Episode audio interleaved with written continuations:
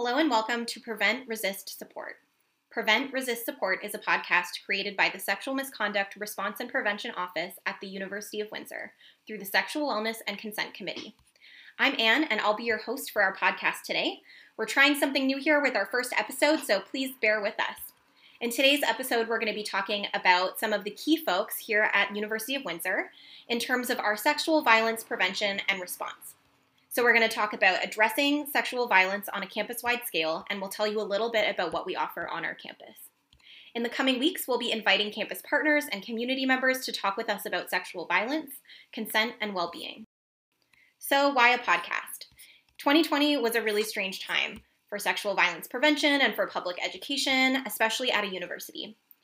We thought, you know, is this going to work? What is going to work? We don't know. We threw a lot of stuff out there to kind of experiment with it and what we've noticed is that students aren't engaging with workshops in the same way as before COVID 19. When students were on campus, it was a different game. Now we've noticed that some of the highest engagement that we have is with our Facebook Live sessions because students can watch them whenever they want to. I think that that's what works right now the flexibility of timing to engage in this stuff when you're ready to and when you have time for it. I don't think that there are many podcasts on sexual violence prevention right now. So we've seen a few podcasts on survivorship, the experiences of sexual assault, and healing from trauma. However, I hope we're bringing something a little bit new to the table here with our focus on campus based prevention. So, what can you expect here from us? We're going to be talking about sexual violence prevention, resistance, and support. We're also going to talk about sexual consent, sexual wellness, sex education, and more. And we're going to feature experts in the field who are doing this work right now. So you'll get to hear from a bunch of different folks working at different universities, in research, um, and in other fields about the things that are currently happening. So for today's episode, we're fo- focusing on um, folks from our team here at the University of Windsor. So I'm Anne. I'm the Sexual Wellness and Consent Coordinator at the Sexual Misconduct Office. I work with Dusty on our educational pieces of our work, so our social media, our workshops, and now this podcast. I also help to run Flip the Script, which is a rape resistance program. We are not running it this semester, but we're hoping to get back to it as soon as possible, as soon as it's safe to return to campus. So, I want to introduce you to the other two women that I work most closely with at the university. Dr. Dusty Johnstone is the Sexual Misconduct Response and Prevention Officer. So she does all of the support pieces on our campus. She has a PhD in applied social psychology and has a strong background in research. She also worked with the Bystander Initiative for a while um, and has been running our office since about 2016, I believe. Dusty is so kind and lovely, and I'm really excited for you to hear from her today about the work that she does.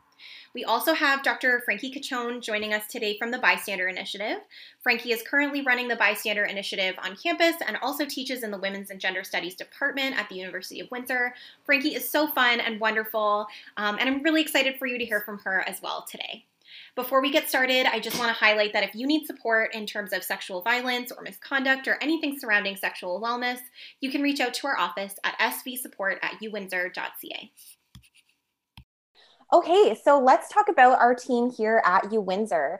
So I know I've given some qualifications for the folks on our team, uh, but I want to give them a chance to introduce themselves and maybe tell us a little bit about their COVID hobbies. So over here, I've been learning to quilt and make pies, and so it's very cottage core in my home right now. Dusty, what are you up to during COVID?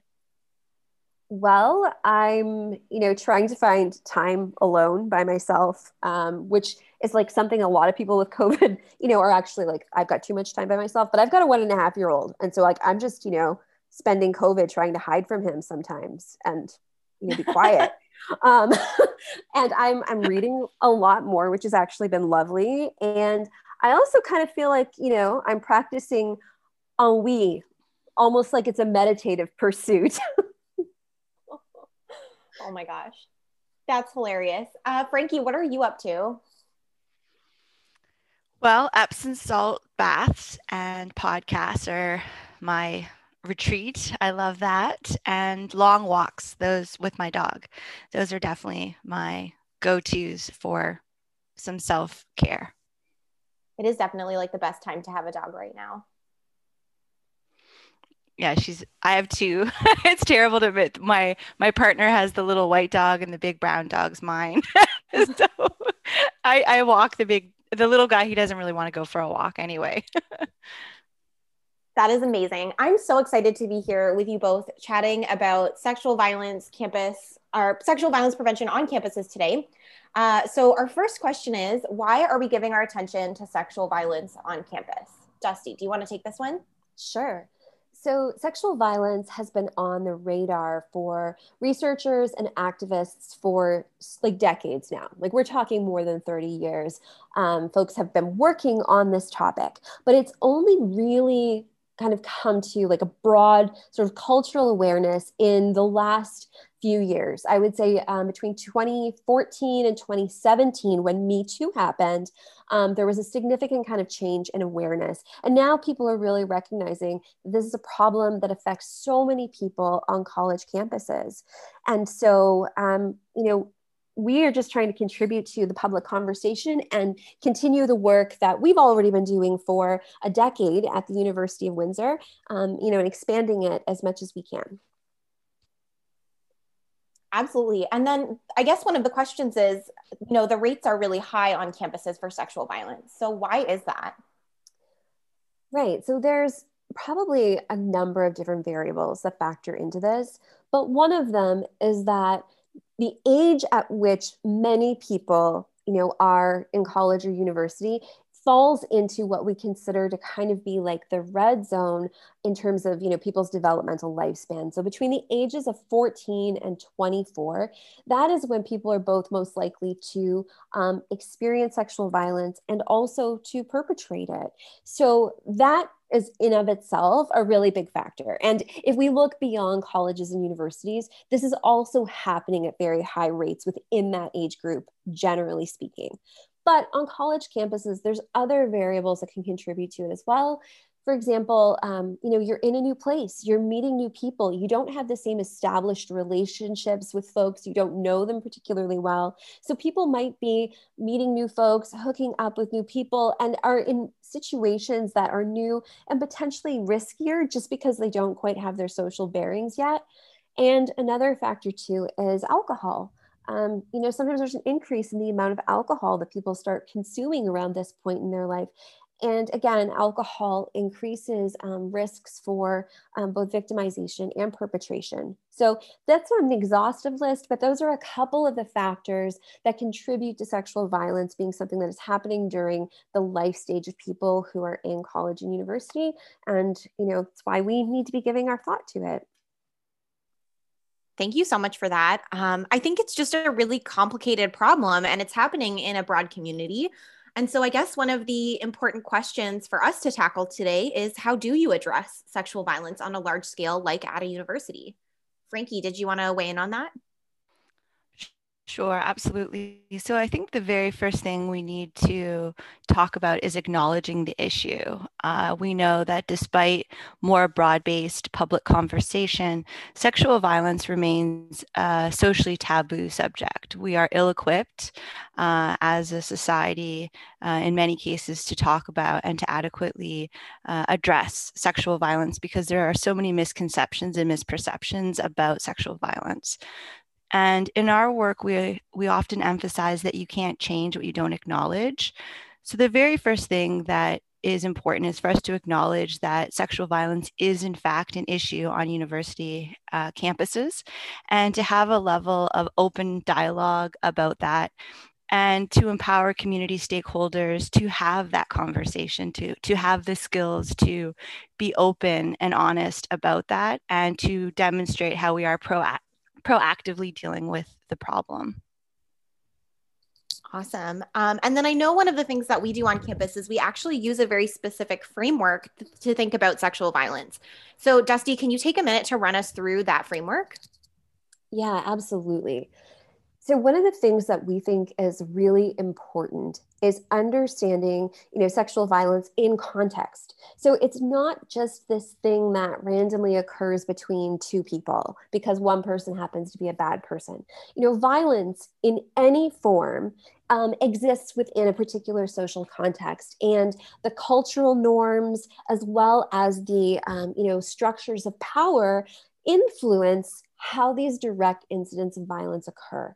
So we kind of think of it as representing a triangle where direct incidents of violence are is you know is one point on the triangle and then the other two points on the triangle are cultural forms of violence that represent our social norms um, and widely held like beliefs attitudes and behaviors that are shared in our culture and then the third point is the structural piece which is like i said systems of oppression that can be based around um, you know gender and race and class and so forth um, that manifest in the way our institutions exist in the way they the policies that we use and so forth. And so those cultural and structural pieces are always influencing the direct acts of violence. And so we think it's really important that when we're doing work to prevent sexual violence and to respond to it that we are always thinking about that broader context. Because if we don't we're going to miss the big picture and we're not ever going to get to the root of the problem.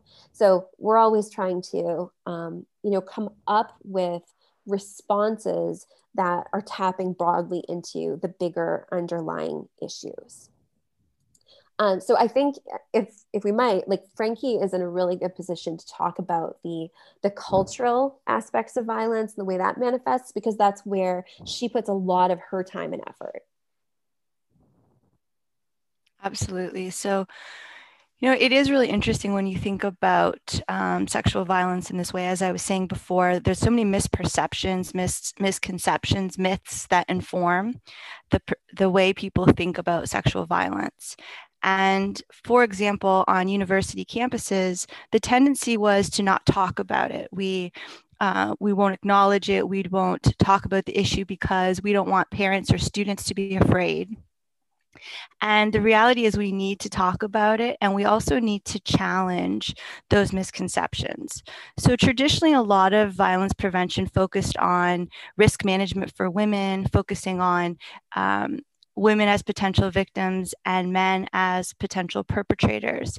And what we want to do is, is really get at that larger cultural context that produces sexual violence. What are the cultural contexts in which sexual violence happens? And as Dusty was saying, we know that environments where there is uh, a lot of consumption of alcohol can contribute to the perpetration of sexual violence and risk for sexual violence. And so in the past, you know, we might think about uh, a fear of walking late at night and a fear of stranger danger.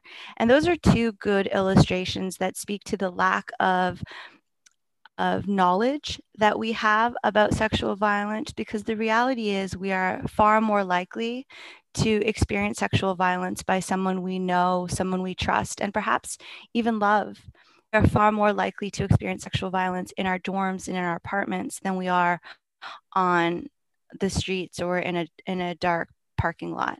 So those are two good illustrations that speak to the necessity of having open dialogue to educate people about sexual violence.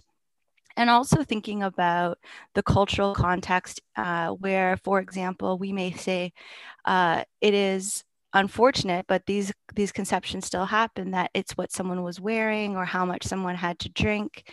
Um, being sexually assaulted is not a logical consequence of of being drunk. And so we need to really challenge those misperceptions and create long-term uh, cultural shifts in those ideas that do in fact support what we call rape supportive attitudes. Those need to be challenged and that's where a lot of our work is focused on unlearning those myths. Yeah, and I think when you're talking about like rape supportive attitudes, we're kind of getting at the idea of rape culture. So, could you give us a definition of that? Um, I think the best way to talk about that is rape culture is um, when we think of rape as something that's pervasive and normative in our culture that it's it's something that we ex- we come to accept and um, also, we know that victim blaming is a large part of rape culture. So when people say things like, well, what did she expect? She went to his apartment, or what did they expect? They were wasted. Those are um, examples of myths that, that or victim blaming that uh, perpetuate this normalization of the prevalence of sexual violence, as opposed to understanding that this is an act of violence that is perpetrated and should be seen of as violence or thought of as violence. I would love to also talk a little bit about the structural piece because I think we also do a lot of really cool advocacy on the structural level. So, Dusty, did you want to talk about that piece? Sure. When we're talking about the structural violence, again, we're looking at the institutions, social institutions, and the way that they um, reinforce systems of power and oppression and how that relates to sexual violence. So, for one thing, you know, within our institution, we wrote a standalone sexual violence policy, and that was the mandate of the provincial government several years ago.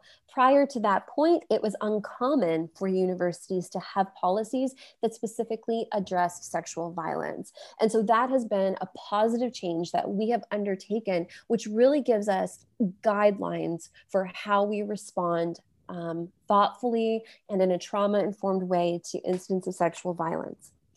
That said, you know, writing a policy is a good start, but that's hardly the end of the work. So there's a lot that we need to continue to do to think about and to refine that process. And also, importantly, to really advocate um, for how it is applied in practice. So it's one thing to have a good policy on paper, but in order to translate that into practice that serves the needs of survivors in a day-to-day way, that takes so much, you know, effort um, because it requires a lot of behavior modification and a lot of challenging assumptions that people have historically had about how you handle incidents of sexual misconduct. So that's a very specific example um, within the university. But when we're thinking about structural violence, like I also encourage people to think about institutions like the criminal justice system system, the way that it functions, and how it often does an incredible disservice to the needs of survivors.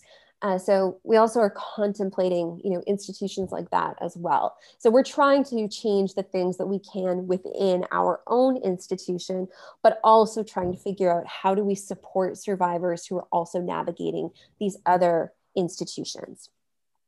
Um, and then the final point on our triangle was really about the direct incidents of violence. So, you know, while we are trying to also do the higher level work, like we are trying to prevent sexual violence by challenging the social norms, by engaging more people in uh, caring about this issue, we're trying to advocate for better policies and practices the reality is there are still students on our campus who have already experienced sexual assault, who will experience sexual assault while they are here. And so we do still need to be really responding sensitively and immediately to those concerns as well. And that's the role that um, our sexual misconduct office plays. Uh, we are a place for people who've been harmed by sexual violence to come for support, whatever that might look like. Sometimes it's really just listening, but often it's problem solving as well, or figuring out, you know, what other things are going on in your life that we can potentially help with, and you know, being a place as well to offer a compassionate perspective um, to really mitigate the feelings of self blame that people have. We really want to make sure people understand that whatever has happened, it's not their fault.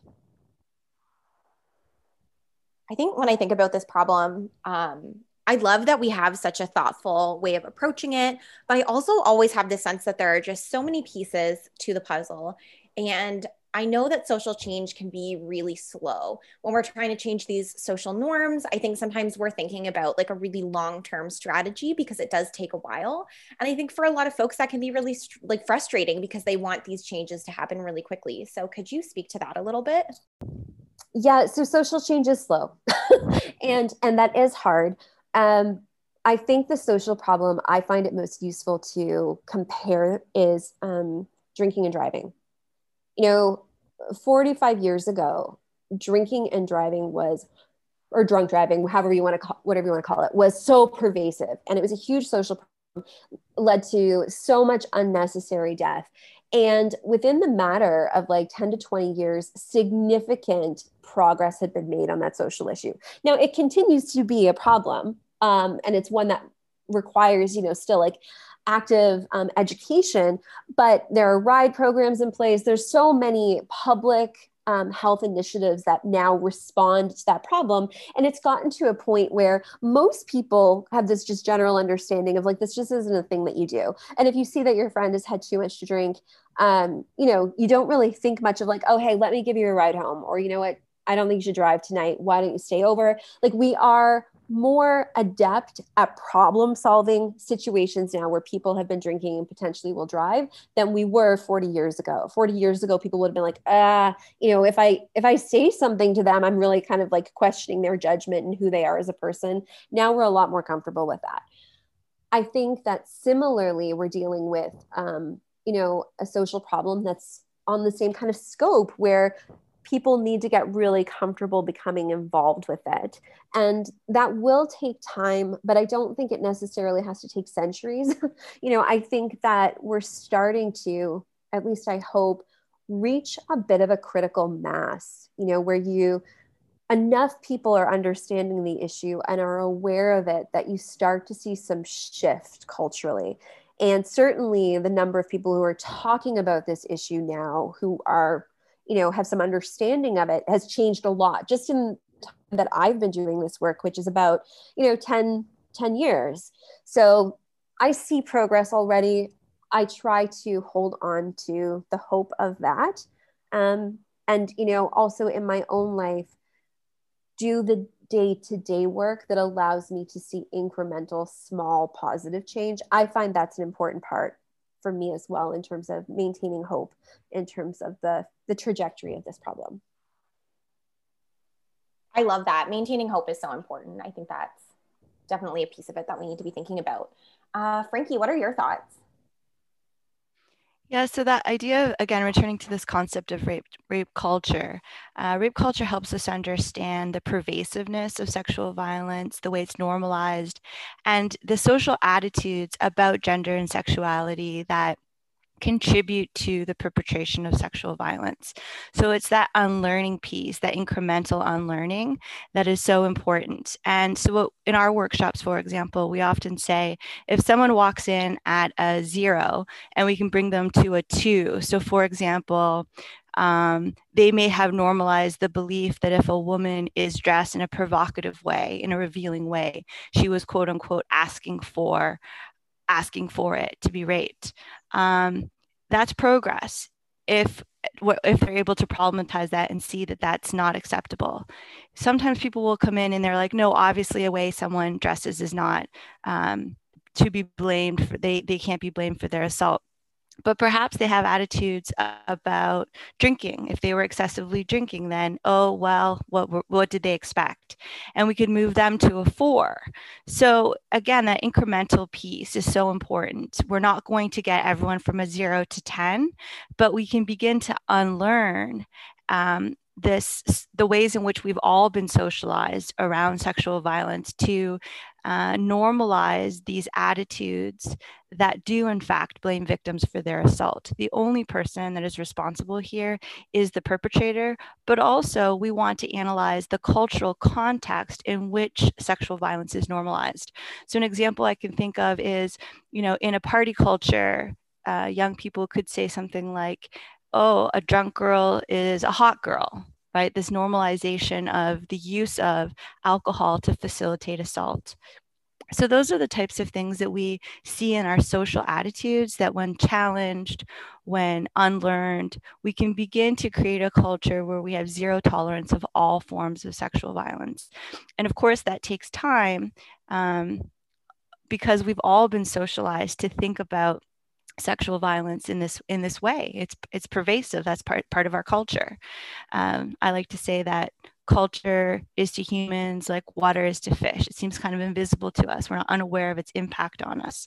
Um, but when we develop those skills to look at it critically and to analyze the impact of those beliefs, then we begin to feel empowered to challenge that culture. I love that. Thank you so much for walking us through that and sharing your thoughts.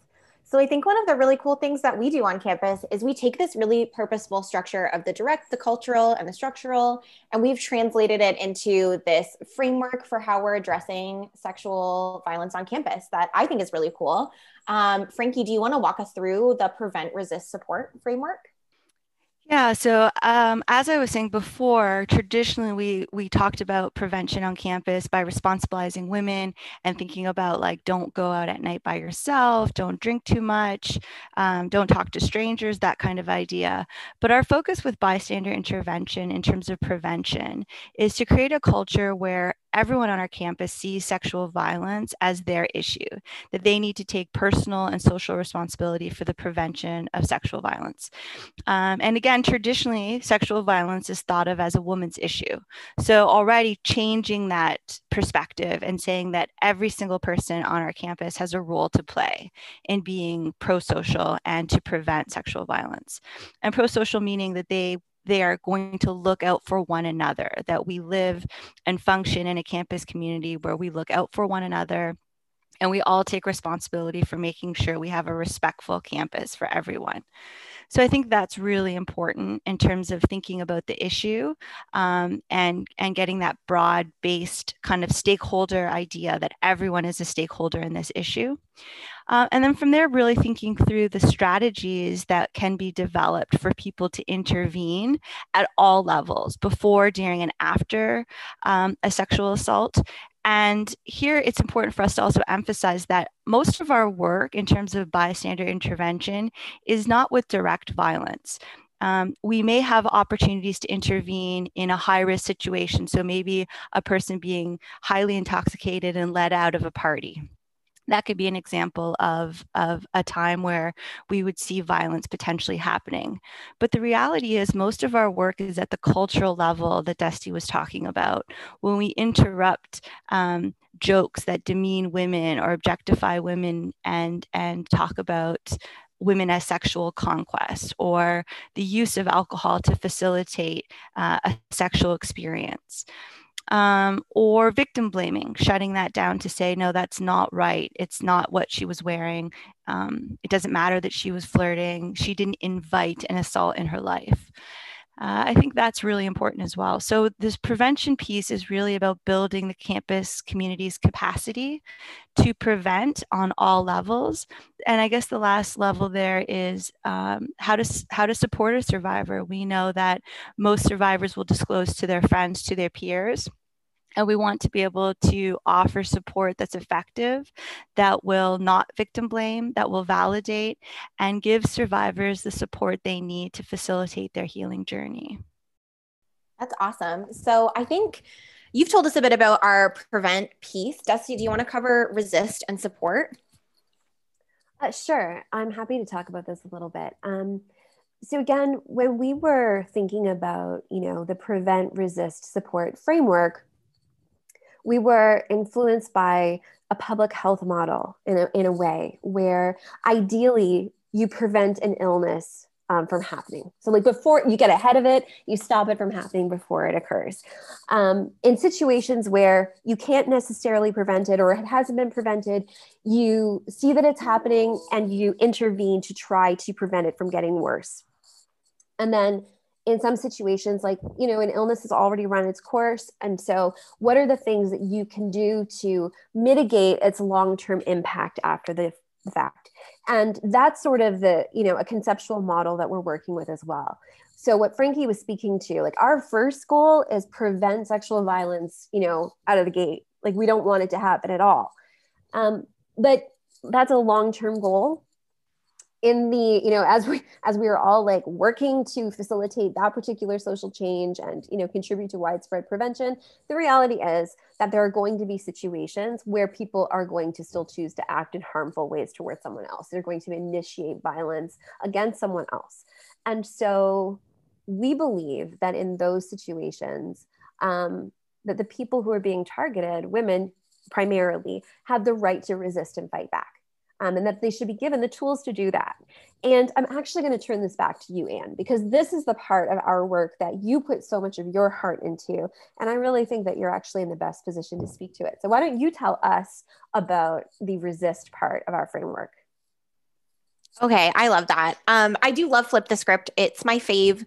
I think it's one of the hardest pieces for us to talk about, actually, because we have a really strong narrative of, you know, let's put the responsibility on the perpetrator and teach men not to rape rather than teaching women how to resist. And I think that comes from all the really bad advice that women get about how to resist the like, don't park next to a big van and carry your keys when you walk alone at night, which might be effective for preventing a certain type of violence, which is, you know, kind of centered around strangers, but isn't really effective for the type of violence that's the most common, which is acquaintances. Um, so I think it's hard to talk about because I think when we talk about resistance, it sounds like we're saying that women need to be responsible for protecting themselves. Um, but at the same time, we just don't have any programs that effectively teach perpetrators to stop perpetrating. There's been a bunch of research on it, it's just not effective. Um, and I think, you know, if we have the tools to empower women to trust their gut and leave a situation when they feel uncomfortable or to even fight back if they need to, I think that women should have those tools and that we should not keep those from them. Um, so I love Flip the Script. I think it's super important. I also think, uh, you know, it's really easy to look at a program at face value and assume, you know, what's in the content. But I think the program itself is just so anti victim blaming and places the responsibility so squarely on perpetrators um, and is really about, like I said, you know, trusting your gut and empowering folks. Um, you know to to do what they need to do and and you know it's really empowering for young women and so i really love flip the script i can't wait for us to get back to that program in the future um, and Dusty, did you want to kind of close this section off with the support piece? Sure. Um, so yeah, again, sometimes incidents occur um, that we've not been able to prevent that you know it was impossible to resist. And so harm has been caused and people deserve to be supported after the fact. And so we do that directly through the sexual misconduct office. I offer one-on-one support to anyone in our community who's been harmed.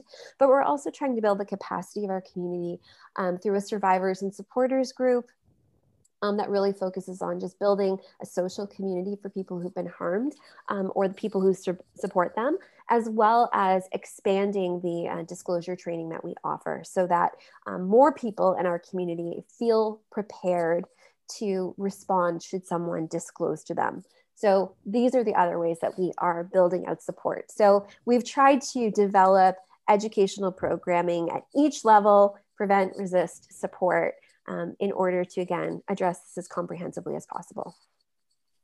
Amazing. And then I know our work has changed a lot during the COVID 19 pandemic. Um, Frankie, can you share with us a little bit about how things have changed? Sure. And I guess even before uh, talking about that in depth, one of the things that the global pandemic has provided is a really good uh, illustration for the ways in which we can think about bystander pro social behavior in this context of a public health framework. So we know that, for example, mask wearing can significantly reduce transmission. And we know that social distancing, again, is, is another piece that we all have a role to play in contributing to the prevention of the spread of COVID 19. This is exactly what we mean by thinking about pro social bystanders, right? That we all have a role to play. We need to do our part to create a, a larger context where we're mitigating the risk of, of this harm.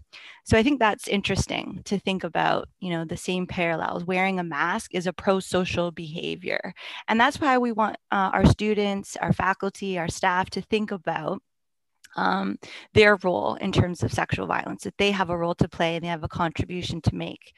When we think about um, sexual violence in the context of this pandemic, we have to remember that sexual violence is a form of gender based violence and that rates of all forms of gender based violence have increased so much so that it's being called the pandemic within the pandemic. Uh, we're seeing increased rates of uh, service provision, um, women's shelters, uh, sexual assault crisis centers reporting increased uh, demand for their services. So I think it's important for us to uh, recognize that this is a, a, growing social issue. And again, that this isn't a woman's issue, this is a social issue that we all have to be aware of and responsive to. For us, in terms of the bystander program, uh, we've had to meet the challenge of pivoting our prevention education to an online context, uh, which was quite challenging. Uh, and we're still in the process of really initiating that um, campus wide programming. It commences next week. Um, but from there, uh, there's also been additional challenges in terms of making sure that our curriculum um, is able to create the collaborative and connective learning community where that that true social transformation can potentially happen uh, in an online learning environment that can be challenging so you know working to make sure that people feel that the learning environment is one that's validating uh, and affirming and still challenging and the unlearning can happen we also know that prevention education is most effective when our scenarios reflect students' lived experience. So, one of the things that makes our workshops very unique is that they're led by student facilitators. Uh, we know that peers are far more receptive to the learning if it's facilitated by someone that they can relate to. And the same is true for the scenarios that we illustrate. So, we wanted our scenarios to reflect the current social situation where young people are negotiating intimacy in an online dating environment or perhaps hooking up in more intimate uh, spaces because you can't you know go to a club or you can't um, you know dating is not or even going out with a group of friends like you know we're we're at home. So that creates new challenges in terms of negotiating um, intimacy or or or hooks up, hooking up or, or however we want to frame it uh, negotiating sexual experiences um, is is challenging. So there's new parameters around dating and intimacy, new sociality that's being negotiated in online environments, and we know pro-social behavior is really important there too. So that's essentially the ways in which we've we've shifted to think about how uh, our prevention can translate to the online environment and how we give young people the tools to negotiate coercive behavior, for example, that they're experiencing on a dating app, uh, and just to make those scenarios robust so that young people can see the usefulness of those examples to their own lives. That's amazing. And then I know that um, that we're also still doing support online. Dusty, do you want to talk like super briefly about how support has shifted to the online realm? Sure. I mean, normally, you know, um, in the past, I've met with people in my office. Occasionally, we've had phone calls, but, you know, most people have come to hang out in my office and we get to know one another in that context. But that is not possible currently. So I've switched over to using Zoom almost exclusively to meet with people, occasionally, still having calls as well. Um, you know, I don't think it's like quite like I don't know, it's not quite the same. I'll be honest, I miss being in my office with people. Um, in part because I try to make my office a really lovely space where we can, you know, have a cup of tea together and just hang out. Um, it's not quite the same online, but it's but I do think it's worked better than I expected it to. So I'm still able to help sort out what's going on in people's lives, and hopefully, the folks that I'm working with feel um, that you know they're in a compassionate space where someone really cares about them and wants to help them. Um yeah that's it's not ideal but um, we're making it work. And i'm grateful for the folks who have chosen to reach out and you know manage to do this online even though it's not optimal in some ways Amazing. So I think this is a good place for us to leave off. And in just a minute, I will give you folks all the info about how to get involved in all of these different initiatives if you're interested. But first, just thank you so much, Dusty and Frankie, for taking the time to chat with me today and like being really thoughtful about the topic and kind of laying out the way you think about it for folks, because I think it's really interesting. Thanks so much. It was really lovely talking with the two of you. I mean, I know I do it all the time anyway, but it was nice to do it in this context. Yes, thanks, Anne, for facilitating the discussion. Thanks, folks. So, how can you get involved in this work this year? Bystander is still running online workshops currently, and if you're interested in taking that amazing three hour workshop that you heard about today, you can do that at www.uwindsor.ca slash bystander dash first year.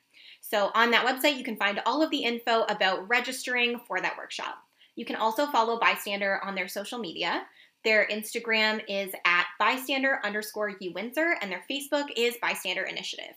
You can also check out all of the public education we're doing through the office by checking out our website, which is uwindsor.ca slash sexual dash assault.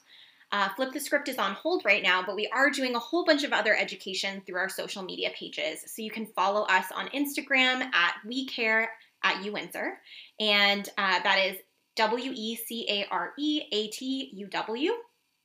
And you can also check out our Facebook page, which is Flip the Script U Windsor. So if you want to check out those social media pages, you can definitely find us there and hear all about what we're doing. The other thing is, if you would like some support related to sexual misconduct, sexual assault, any unwanted sexual experience, you can reach out to Dusty. You can reach her at svsupport at uwindsor.ca or again, check out our website, uwindsor.ca slash sexual assault in order to find out about how to book with her and to speak to her and get some support. Thank you so much for joining us for our first episode, and we're really excited to bring some new content to you in the future, so please follow back up with us. Thanks, folks.